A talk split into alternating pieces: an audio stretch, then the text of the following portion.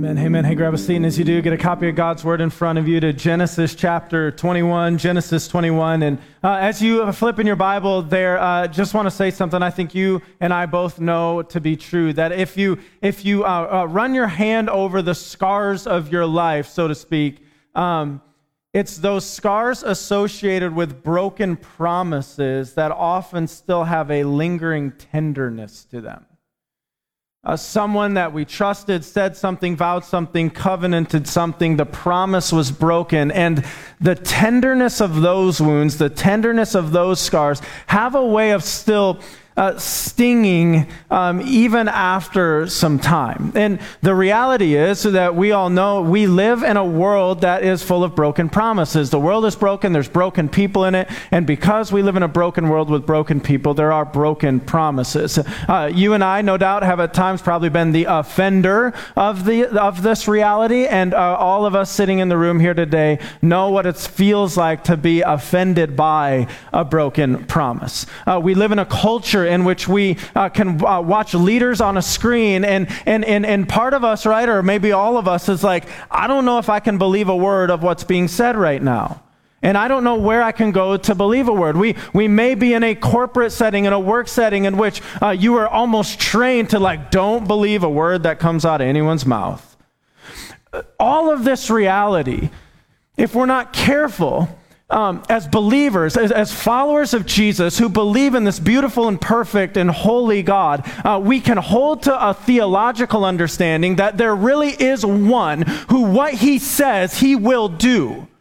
But if we're not careful, because of the broken world with broken people and full of broken promises, we can begin to practically uh, not live out that reality all the time. And so today, as we turn to Genesis chapter 21, what we're going to find is um, um, Abraham and Sarah have been waiting and waiting and waiting for God to come through on what he said he would do a very long time ago. And what we're going to find in this uh, chapter, right when we jump into the very first verse of chapter 21, what we're going to find is a beautiful reminder of who our God is, and that in a world that's full of constantly broken vows, covenants, and promises, there is one who will do what he says he will do. And we need this. We need to be reminded of this and the constantly shifting sand of who can I trust and will this really come through, we need to be reminded today that our God is a promise making, promise keeping God. Um, we have been, as we've studied the book of Genesis, like we've been going at a good clip, a chapter at a time, a chapter plus at a time. I want to throttle it back today. We're going to cover seven verses, just the first seven verses of Genesis chapter 21. And here's what I bet is true. If you are newer to the faith or newer to a study of the Bible, what you're going to find today, I hope, just explodes your heart in excitement. And I hope the Holy Spirit really teaches you today of the faithfulness that God Is a God who will always do what he says he'll do. If you have some familiarity to the Bible or you've been walking in the faith for a long time, I'll tell you today, there's probably nothing I'll say today that is new content for you. Uh, there's probably nothing you'll walk out with today and go, hi, I never knew that. My hope for us if you've been walking in the faith for a number of years, is that what we studied today will, will, will drill deep down in your heart to walk out with an even greater resolve that man, when my God says something, he's going to come through on it. And that even as you listen to this sermon, that there are specific promises because of specific circumstances you're walking through in your life right now that you can double down on, take it to the bank, and cling to as you leave here today. And so I, I just want to get us in the Word here. I want to see this beautiful fulfillment, this massive, massive fulfillment of a promise God makes. It's massive for the story of Genesis. It's massive for all of the story of the Bible. It's massive for all of redemptive history. And so let's get our eyes into God's Word and look at what it says here. Genesis chapter 21, verse 1. Uh, the Lord visited Sarah. And what's it say next? What's this next little phrase? So the Lord visited Sarah and what? As he had said. And the Lord did to Sarah, you tell me, the Lord did to Sarah what? as he had promised. If you're a writer in the Bible, I think it is important that you would underline as he had said and as he had promised. As, as, Genesis chapter 21 begins, in this compact little verse, what we have are deep truths of the faithfulness that our God will always do what he says he'll do. Our God will always do what he says he'll do when it's time to do it. That is the nail I just want to hammer today over and over and over again for us. That God will always do what he says when it's time to do it. And you have in the very first verse, the Lord visited Sarah as he had said. And the Lord did to Sarah as he had promised. Now, this first verse is a reference back to something we've already studied a few chapters before in Genesis chapter 18.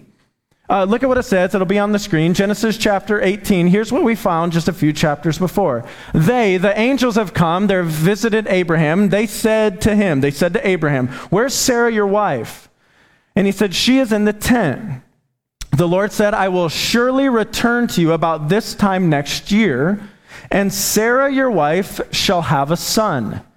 And Sarah was listening at the tent door behind him. Now, Abraham and Sarah were old, advanced in years. The way of women had ceased to be with Sarah. So Sarah laughed to herself, saying, After I'm worn out, my Lord is old, shall I have pleasure? The Lord said to Abraham, Why did Sarah laugh and say, Shall I indeed bear a child now, now that I am old? Is anything too hard for the Lord? At the appointed time, I will return to you about this time next year, and Sarah shall have a son. But Sarah denied it, saying, I did not laugh, for she was afraid. He said, No, but you did laugh. I love that part. No, you did. Here we are, uh, three chapters of our Bible later, roughly a year after this event we saw in Genesis chapter 18, just as the angels had said here. And here we see uh, the Lord visited Sarah as he had said, and the Lord did to Sarah as he had promised. This promise will be fulfilled just as God said that it would. What promises do you need to let sink in this morning? What has God promised in His Word that because of specific instances, circumstances, events you walk in here uh, wrestling with today, you need to cling to? You need to, to, to take what God says at face value. I, w- I want us to take Genesis chapter 21, verse 1, the Lord does as he says, the Lord will fulfill what he has promised. And I want us to do a bit of a workshop here. How do we take promises of the Word of God and apply them into instances of our life? Take a promise like this Romans 8 28. And we know that for those who love God, all things work together for good. Do you believe that? All things?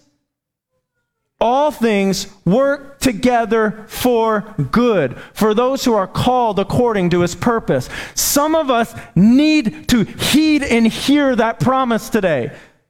More than just a cliche band aid on a gaping wound of your life, but as a deep reality of who our God is and his ability to infiltrate and work beautiful things out of some of the hardest things of life.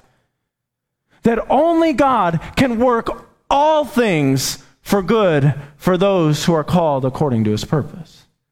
Take Matthew chapter 11. Come to me,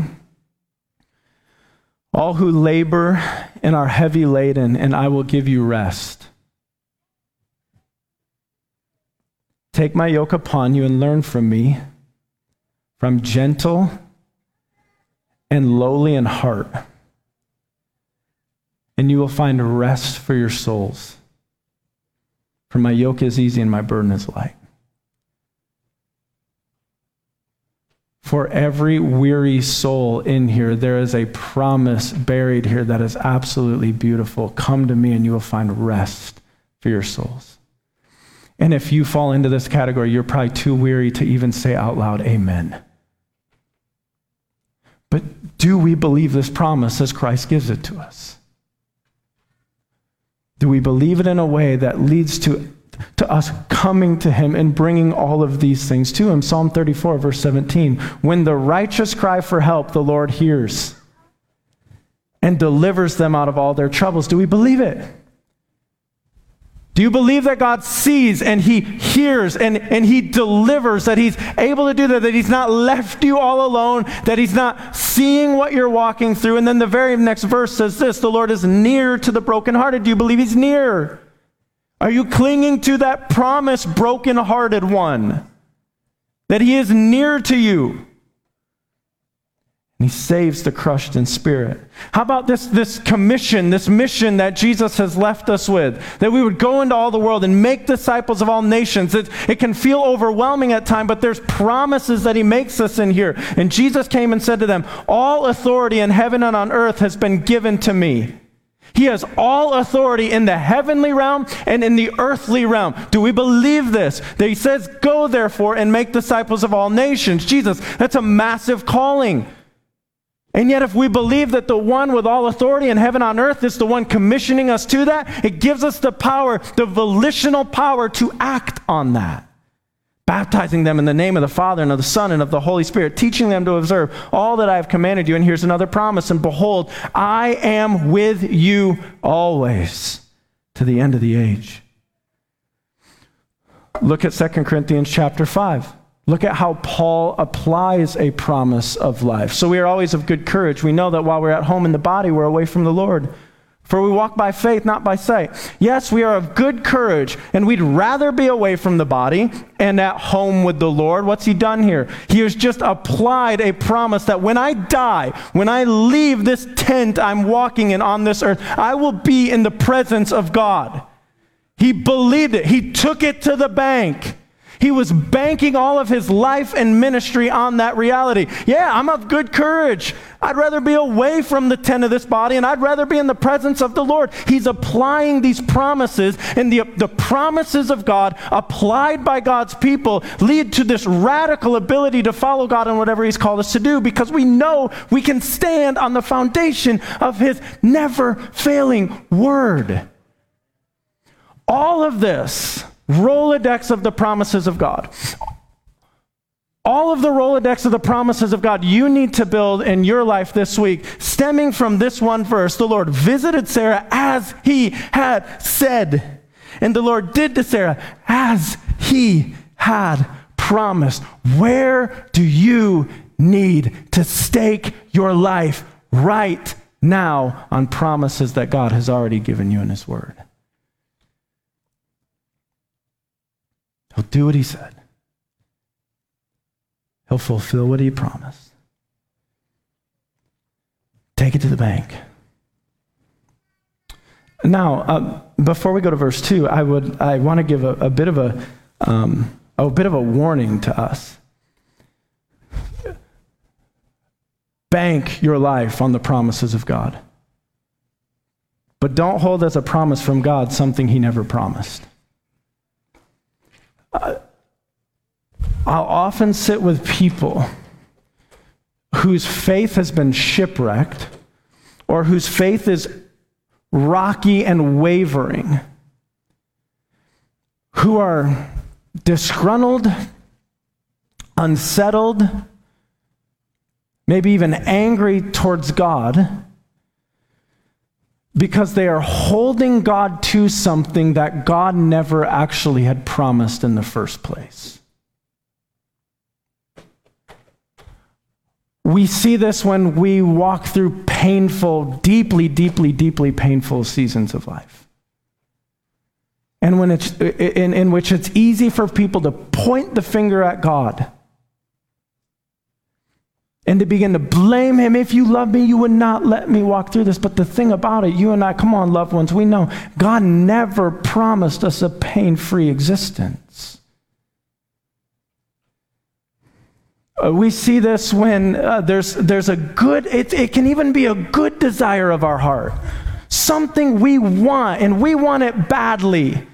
And the desire for this thing isn't bad in and of itself. In fact, it's good. And yet, as we watch other people experience the blessing that we want to experience in our own life, we can grow bitter and angry and disgruntled. And yet, the reality is, God, may, God has never promised specific blessings that other people might get to experience.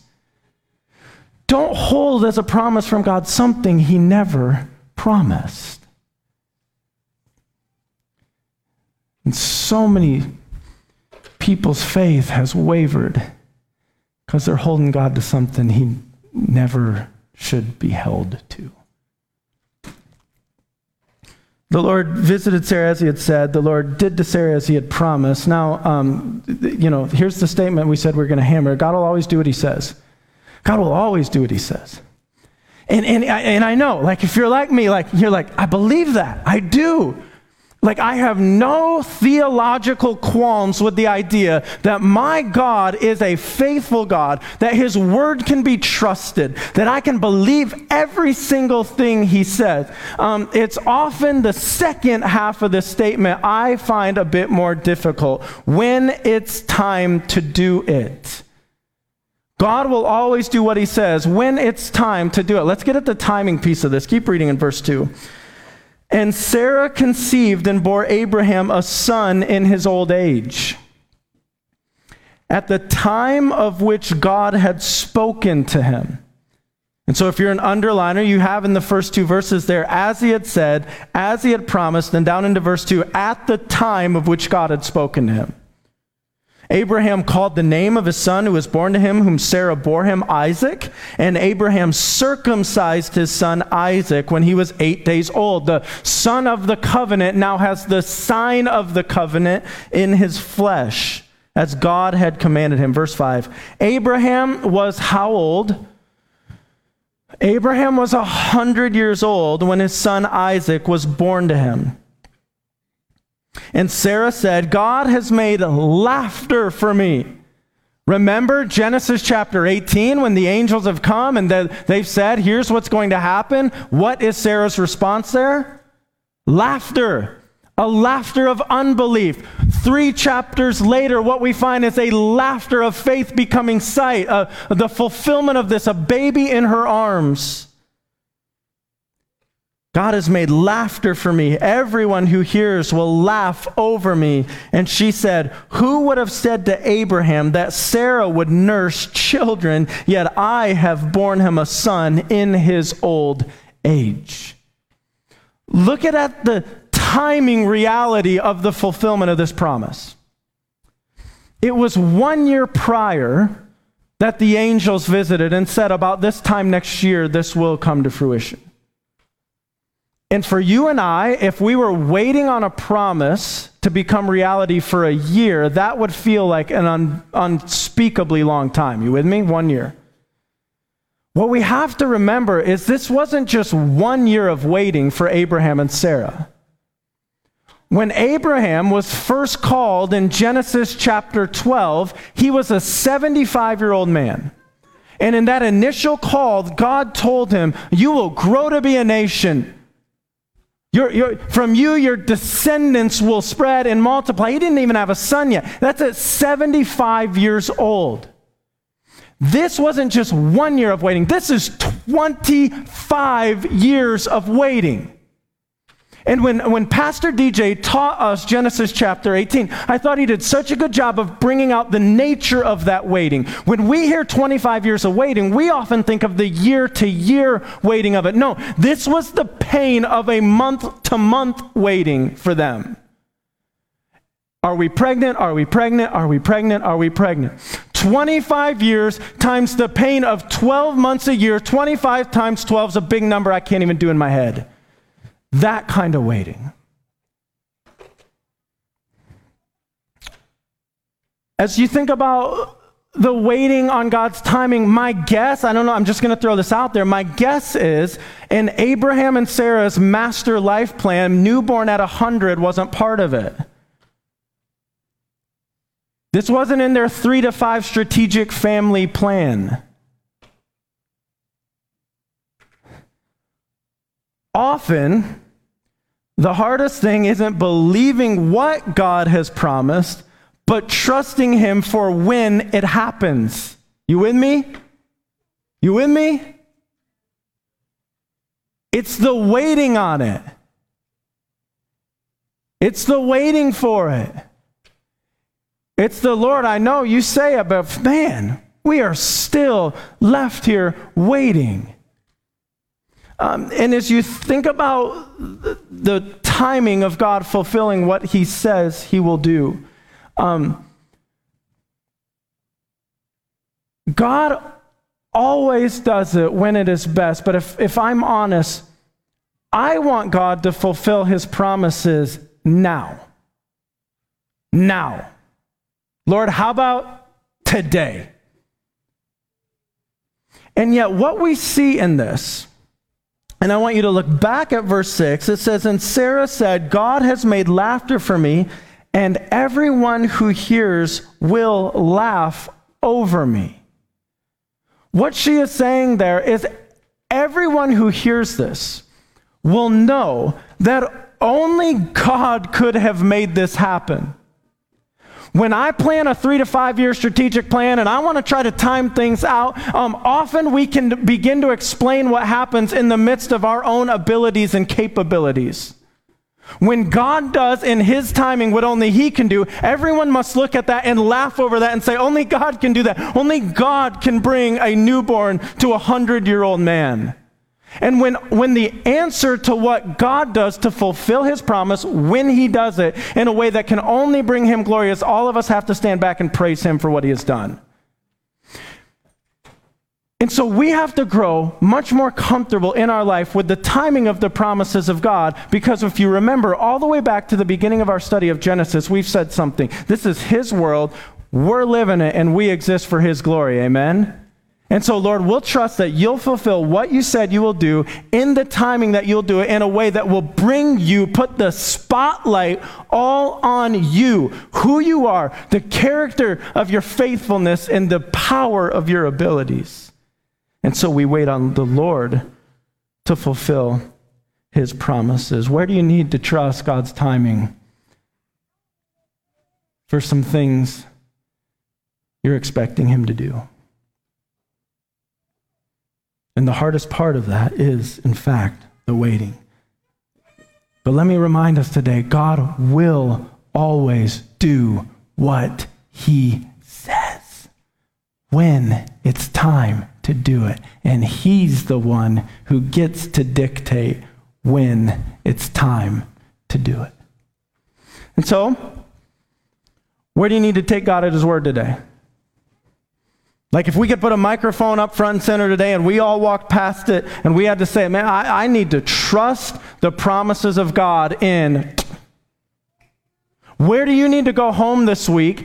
Get out God's word and begin to, uh, begin to build a Rolodex of his promises for specific circumstances that you are going through today. And where in the reviewing of these promises can you at the end of the day say, Yes, he'll do what he says he'll do it?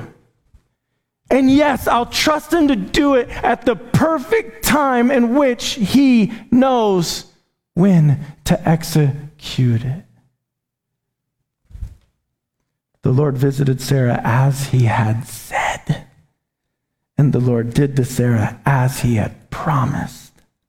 And Sarah conceived and bore Abraham a son in his old age at the time of which God had spoken to him. He'll do what he said, he'll do as he promised, and he'll do it at the time in which he knows best. Amen. Redeemer, stand with me. Let me pray this reality over us. And then after I pray for this, we're going to sing this reality as our prayer as well. And so, Father, we come now confessing to you that we are a people. Um, we're broken people who live in a broken world full of broken promises. And at times, if we're not careful, Lord, that can affect the way that we handle, the way we interpret the way we truly believe, right down at the gut level, the promises that you make to us. And so, Lord, we're asking that today would just be a small investment of us doubling down on the fact that what you say you'll do, you in fact will do.